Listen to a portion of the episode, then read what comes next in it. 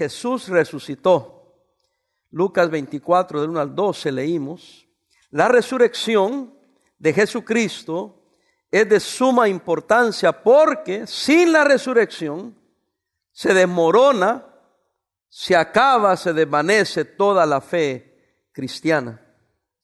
Cristo es la roca del fundamento cristiano, pero la resurrección es la doctrina fundamental que amarra todas las doctrinas fundamentales del cristianismo.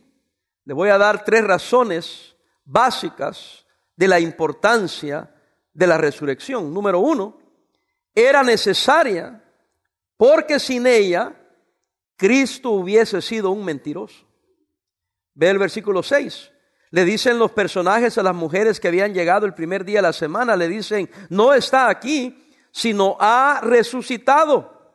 Acordaos de lo que os habló cuando aún estaba en Galilea, diciendo, es necesario que el Hijo del Hombre sea entregado en manos de hombres pecadores y que sea crucificado y resucite al tercer día.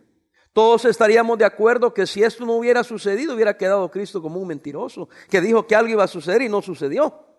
Por lo tanto, no iban a encontrar ese cuerpo ahí. Vean ahí en Lucas 9, que fue cuando lo dijo hacia atrás, Lucas 9, 21. Dice ahí cuando él anunciaba su muerte. Pero él les mandó que a nadie dijesen esto, encargándoselo rigurosamente. Vean el versículo 22, dije 9, 22, ahí en Lucas, dice así, y diciendo, es necesario que el Hijo del Hombre padezca muchas cosas y sea desechado por los ancianos y por los principales sacerdotes y por los escribas y que sea muerto pero aquí está, y resucite al tercer día. Pues cuando ellas vienen al tercer día, el primer día de la semana, y no lo encuentran ahí, pasó la primera prueba porque no había mentido, como lo había dicho, así exactamente sucedió. Oh, sí, lo crucificaron, fue muerto, fue sepultado, pero bendito sea Dios que resucitó al tercer día. Porque Él no miente. Él es real, Él es verdadero. Podrán mentir los hombres, podrán fallar las religiones, pero Cristo nunca nos va a fallar. Por eso era importante la resurrección. Número dos, Pablo el apóstol dijo que si no hay resurrección, vana es nuestra fe. Vaya a primera de Corintios 15, por favor. Por supuesto, todos estos versículos que leo pudieran expandirse más, pero vamos a ser breves el día de hoy. Pero vamos, vamos siguiendo un orden. Primera de Corintios, cuando le encuentre puede decir amén. Bueno, espérenos entonces a mí porque yo no lo he encontrado. Sé que está ahí en algún lugar, ¿verdad? Primera de Corintios 15, hermanos, dice así, versículos, ah, encuentra el versículo 12. Primera de Corintios 15, 12. Así lo tiene. Pero si se predica que de Cristo, que resucitó de los muertos, ¿cómo dicen algunos entre vosotros que no hay resurrección de muertos? O sea que él predicaba que Cristo había resucitado y había un grupo que creía que no había resurrección. Versículo 13, porque si no hay resurrección, de muertos tampoco Cristo que resucitó, usando la lógica. Y si Cristo no resucitó, ¿qué dice? Vana es entonces nuestra predicación. Vana es también que vuestra fe. Ya dice, olvídate de mi predicación. Su fe sería vana si Cristo no resucitó. Por eso es importante la resurrección, hermanos. No nos olvidemos de ella.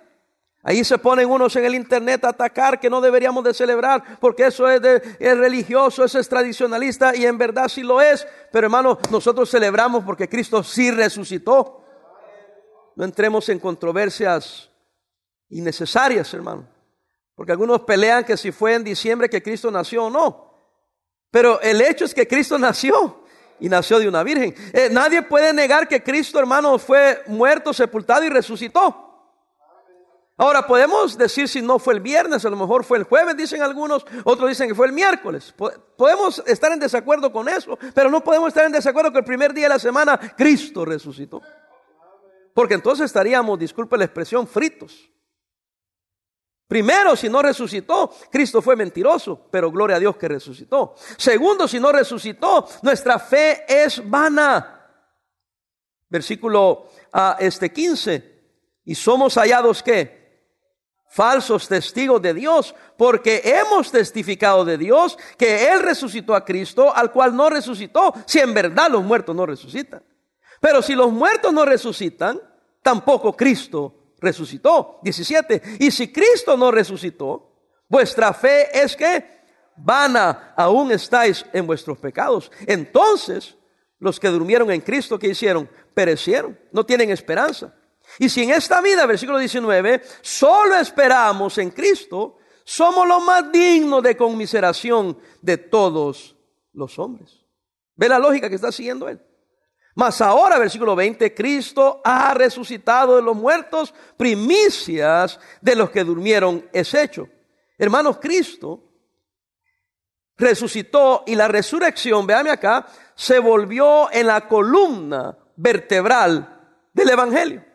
¿Por qué se convirtió en la columna vertebral del Evangelio? Porque ahí descansaba la comprobación de que lo que Cristo vino y dijo acerca de él era verdad.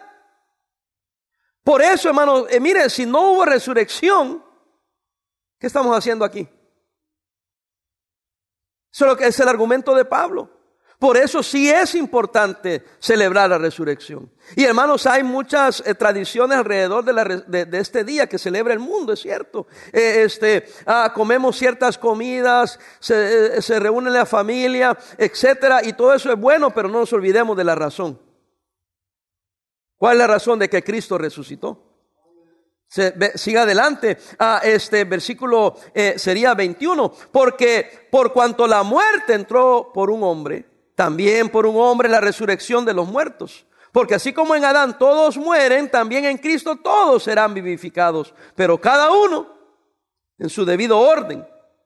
Cristo las primicias, luego, luego los que son de Cristo en su venida. Aquí introduce otra doctrina, la venida de Cristo. Eso me lleva al tercer punto. Primer punto, era necesaria la resurrección porque sin ella Cristo hubiese sido mentiroso. Segundo, Pablo dijo que si no hay resurrección, vana sería nuestra fe. Tercero, la resurrección entre los muertos es la esperanza del cristiano. Tan seguro como estamos aquí, mis queridos amigos y hermanos, vamos a morir todos. Ojalá viva una larga vida y ojalá no sea pronto su partida, pero de que vamos a morir, lo siento, vamos a morir. Pero la esperanza del creyente es la resurrección. Muertos con Cristo, resucitados a una nueva vida. Ausentes del, del cuerpo, presentes con el Señor. Esa es la esperanza del cristiano. Sin esta esperanza, ¿qué es lo que predicamos? Hablamos de un cielo, pero todos vamos a morir. ¿Cómo vamos a ir al cielo? En la resurrección. Vea primera de Tesalonicenses, vaya ahí rapidito porque es el último texto que vamos a ver antes de ver el último. Para no mentirle, ¿verdad? Primera Tesalonicenses 4:3. Tampoco queremos, hermanos, que ignoréis acerca de los que duermen, para que no os entristezcáis como los otros que no tienen esperanza. Aquí dice que hay una esperanza para nosotros, porque si creemos que Jesús murió y resucitó, así traerá Dios con Jesús a los que durmieron en él. Por lo cual os decimos esto en palabra del Señor que nosotros que vivimos, que habremos quedado hasta la venida del Señor, no precederemos a los que durmieron. Mira el 16, qué tremendo versículo. Porque el Señor mismo con voz de mando, con voz de arcángel y con trompeta de Dios, descenderá del cielo y los muertos en Cristo resucitarán primero.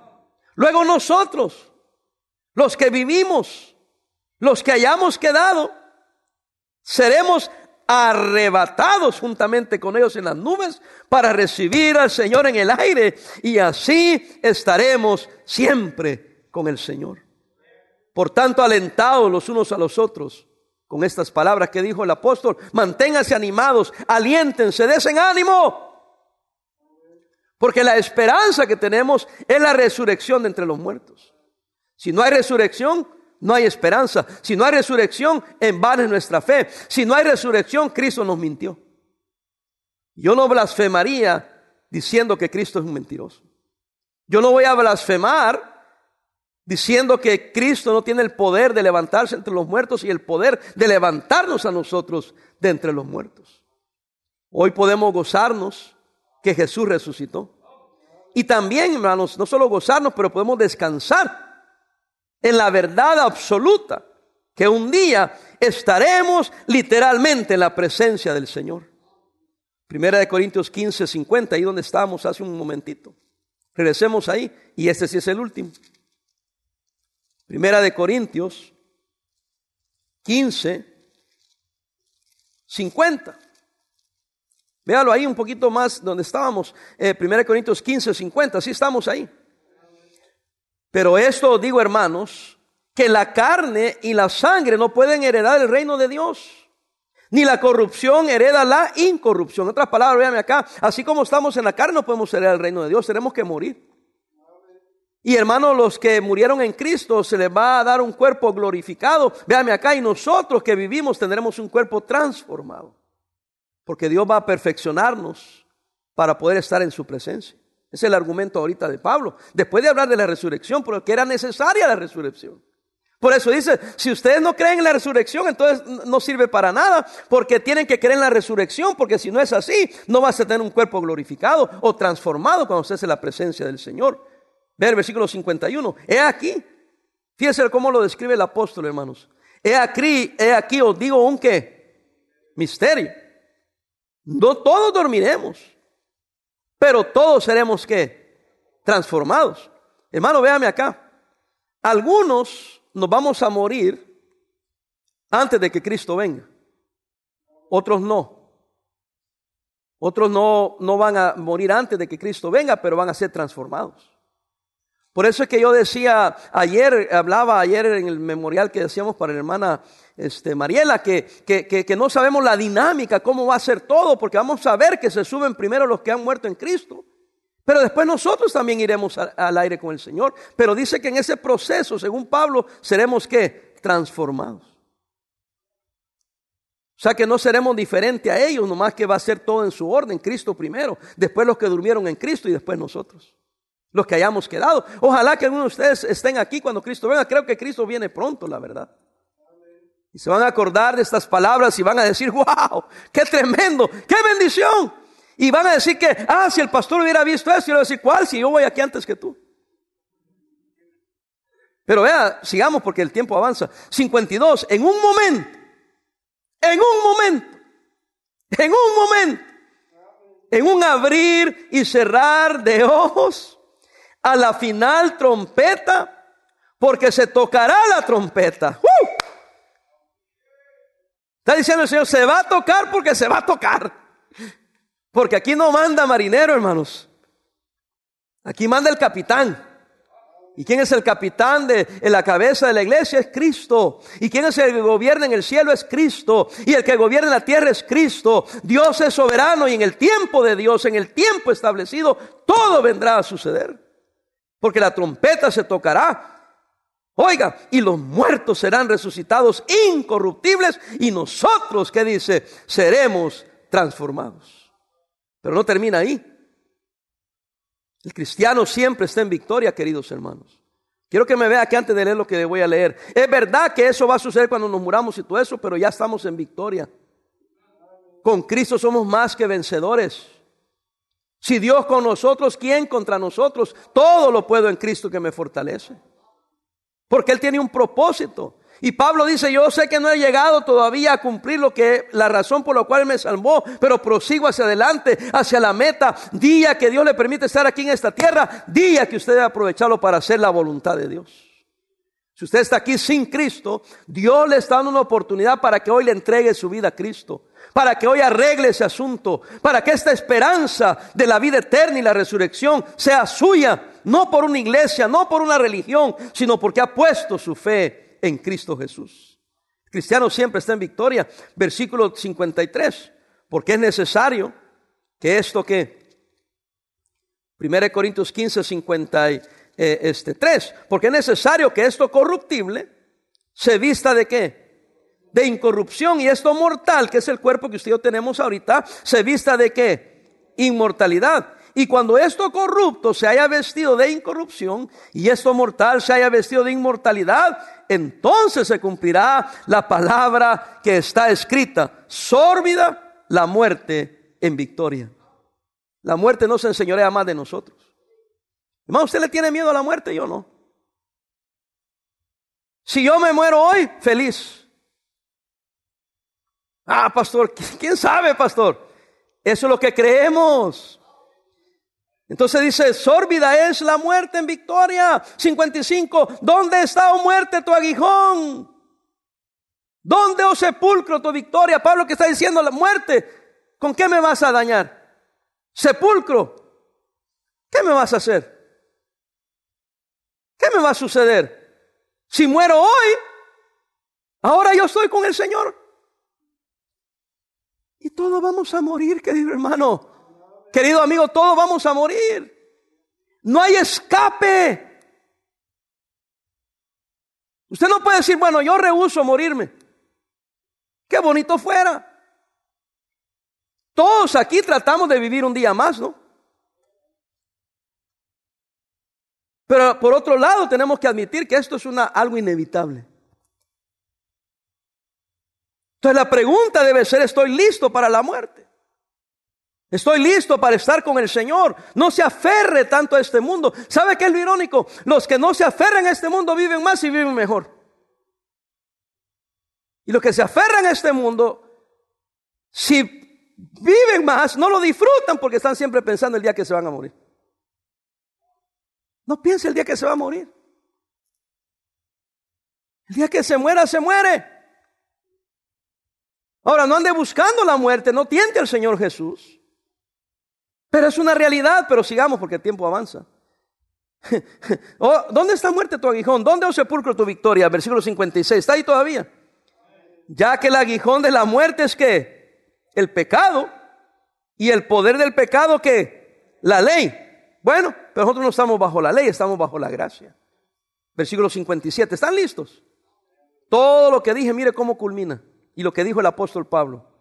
Más gracias sean dadas a quién? A Dios que nos da la victoria por medio de nuestro Señor Jesucristo. Véame aquí, querido amigo y hermano, hoy este día estamos en victoria. Y mañana estaremos en victoria. Y el martes estaremos en victoria. Y el otro sábado estaremos en victoria. Y el otro domingo estaremos en victoria. Véame, por toda la eternidad estaremos en victoria. ¿Por qué? Porque Cristo resucitó. Cumplió lo que había dicho. Nuestra fe ahora descansa en el hecho que fue verdad la resurrección y es la esperanza que ahora tenemos. Versículo 58. Conclusión, terminamos. Así que Así que, hermanos míos amados, ¿cómo dice? Estad firmes. ¿Y qué más? Constantes. Creciendo en la obra del Señor siempre, sabiendo que vuestro trabajo en el Señor no es en vano. Amén. Querido hermano, yo le prometo una cosa, mientras yo tenga aliento y tenga vida, yo quiero estar firme y constante sirviendo al Señor siempre. Ah, pastor, me incomoda que usted siempre diciéndonos, siempre hablándonos, siempre exhortándonos. Claro, así es. Si tenemos una promesa tan grande, una resurrección, vamos a vivir en victoria, hermanos. Vamos a vivir para el Señor. Dios nos da oportunidades. Y estas son para aprovecharse, para, para, para, para, utilizarlas para su gloria y su honra. Por eso el apóstol llegó a esa conclusión. Así que hermanos, vamos a estar firmes y constantes creciendo siempre. Quizás no siempre soy lo que deba de ser, pero voy a crecer un poquito más. Porque al final del día, todo lo que haga por Dios, en nombre de Dios, para la gloria de Dios, no es en vano. Pastor, y los seres que se fueron antes, le ganaron. Se lo están gozando antes que usted. Ahora, si no están en Cristo, como algunos de ustedes que no están en Cristo, deberían de asegurarse de eso. Porque Dios da oportunidades pero podría ser la última. Oh, yo he escuchado el mensaje muchas veces, pastor. ¿Y de qué sirve cuántas veces lo escuchó si para entrar al cielo no es cuántas veces escuchaste el Evangelio? Para entrar al cielo hay un solo camino, una sola verdad y una sola vida. Y Cristo dijo, yo soy el camino, la verdad y la vida. Y nadie viene al Padre si no es por mí. Véame aquí, hermano, hermana, joven, señorita, véame acá. ¿Qué tragedia sería para un joven que ha sido criado en la iglesia ir al infierno? Volver a decir, ¿qué tragedia sería para un joven que ha sido criado dentro de la iglesia ir al infierno? a lo cual yo describo tan cerca y tan lejos de Dios. No te engañes, nadie va a ir al cielo porque vino a una iglesia, porque sus papás son cristianos. Solo van a ir al cielo aquellos que hayan creído en el Señor Jesucristo. Porque todo aquel que invocar el nombre del Señor será salvo. Porque de tal manera amó Dios al mundo que ha dado a su Hijo unigénito para que todo aquel que en él crea no se pierda, mas tenga vida eterna. La paga del pecado es muerte, pero el regalo de Dios es vida eterna en Cristo Jesús. Él es el camino. Él es la vida. Quiere tener vida eterna, quiere tener perdón de pecados, entréguele su vida a Cristo. No lo deje para más tarde. El bautismo, vamos a tener un bautismo en un momento, es un simbolismo de muerte, sepultura y resurrección. Por eso yo digo que qué lindo día para bautizarse. Qué lindo día para creer, para poner su fe en Cristo. Yo los invito a, los dos grupos, unos que no son cristianos, que le entreguen su vida a Cristo. Y los que ya entregaron su vida a Cristo y no han sido bautizados, que hoy puedan decir en el nombre del Señor, me voy a bautizar. Hay pastores que me dan miedo no cumplir. Con Cristo, con Dios no hay temor. Porque en Cristo, ¿qué no me oyó? Tenemos la victoria. Ya la ganamos. Como dicen los mexicanos, ya la tenemos hecha. ¿Por qué no pone esa fe en Cristo?